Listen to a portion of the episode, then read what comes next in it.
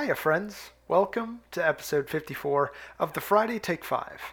I'm Mark Moran, your host, and I do my best to help you relive awesome travel memories or give you the inspiration to book your next adventure.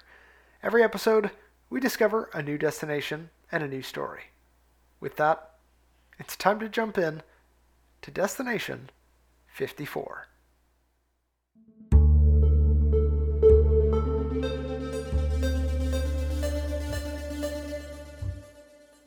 Saranda, Albania.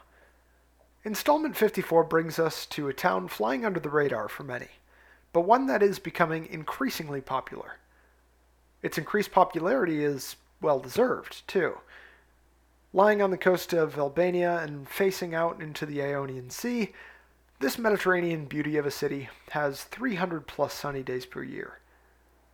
Add on the fact that it has some sweet historical landmarks, incredible natural beauty, and you can get a beer for less than what you'd spend on the McDonald's dollar menu, and Saranda continues to look better and better. Now, I don't judge places and get them on my travel list purely on the price of beer by any means, but a beer for $2.60 USD is one of several indicators of a budget friendly destination.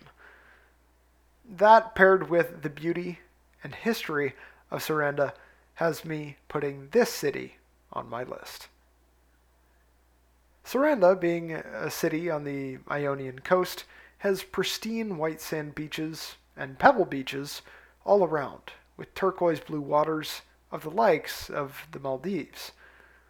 Flamingo, Mango, and Lori beaches are a few of the popular beaches in and around the area that are high on my list, and the water at each of them looks absolutely gorgeous.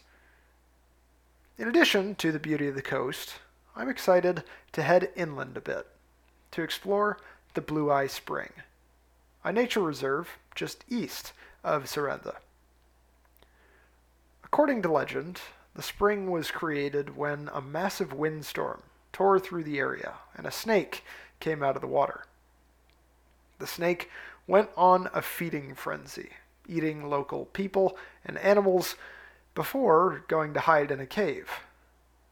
A man brought his donkey to the cave and used it as bait to trick the snake into eating both the donkey and straw that the man had set ablaze. The flame burned the snake, and as he left the area, his big blue eye fell behind, where the dark blue eye of the spring is in the water today. Take a minute to look up a picture of the spring, and you'll see this dark blue eye right at the heart. It's pretty freaking cool. Alongside the awesome natural beauty, there are some really incredible historical landmarks in Saranda that are sure to excite history buffs like myself. One of the places at the top of my list is Lekuresi Castle. The castle, built in 1537 by Sultan Suleiman the Magnificent, was a construction of the Ottoman Empire to fend off incursions from the Venetians during the economic peak of Ottoman rule. Though mostly ruins today, the site still offers fantastic panoramic views of the city, and I'm itching to make it there.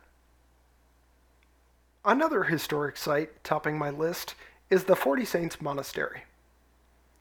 A basilica built in roughly the 6th century, for nearly a thousand years, the Forty Saints Monastery would become one of the premier pilgrimage sites for Eastern Orthodox Christians. Ottoman conquests led to the destruction of the basilica. But the site temporarily regained religious importance in the 18 and 1900s before being almost completely destroyed in World War II. After the war, and with the rise of the communist regime in Albania, the site was transformed into a military installation, which eliminated chances of further preservation.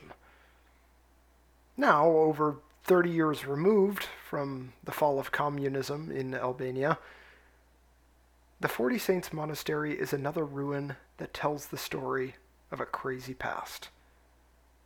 Miraculously, members of the local Greek Orthodox community will still occasionally leave flowers at the ruins, bringing everything full circle, which I think is incredibly cool. So that's Saranda, a storied, if underlooked, destination full of beauty that won't necessarily break the bank when you get it on your list. I hope if you haven't, al- haven't already been to Albania, you'll consider getting Saranda on the list. It's definitely on mine already.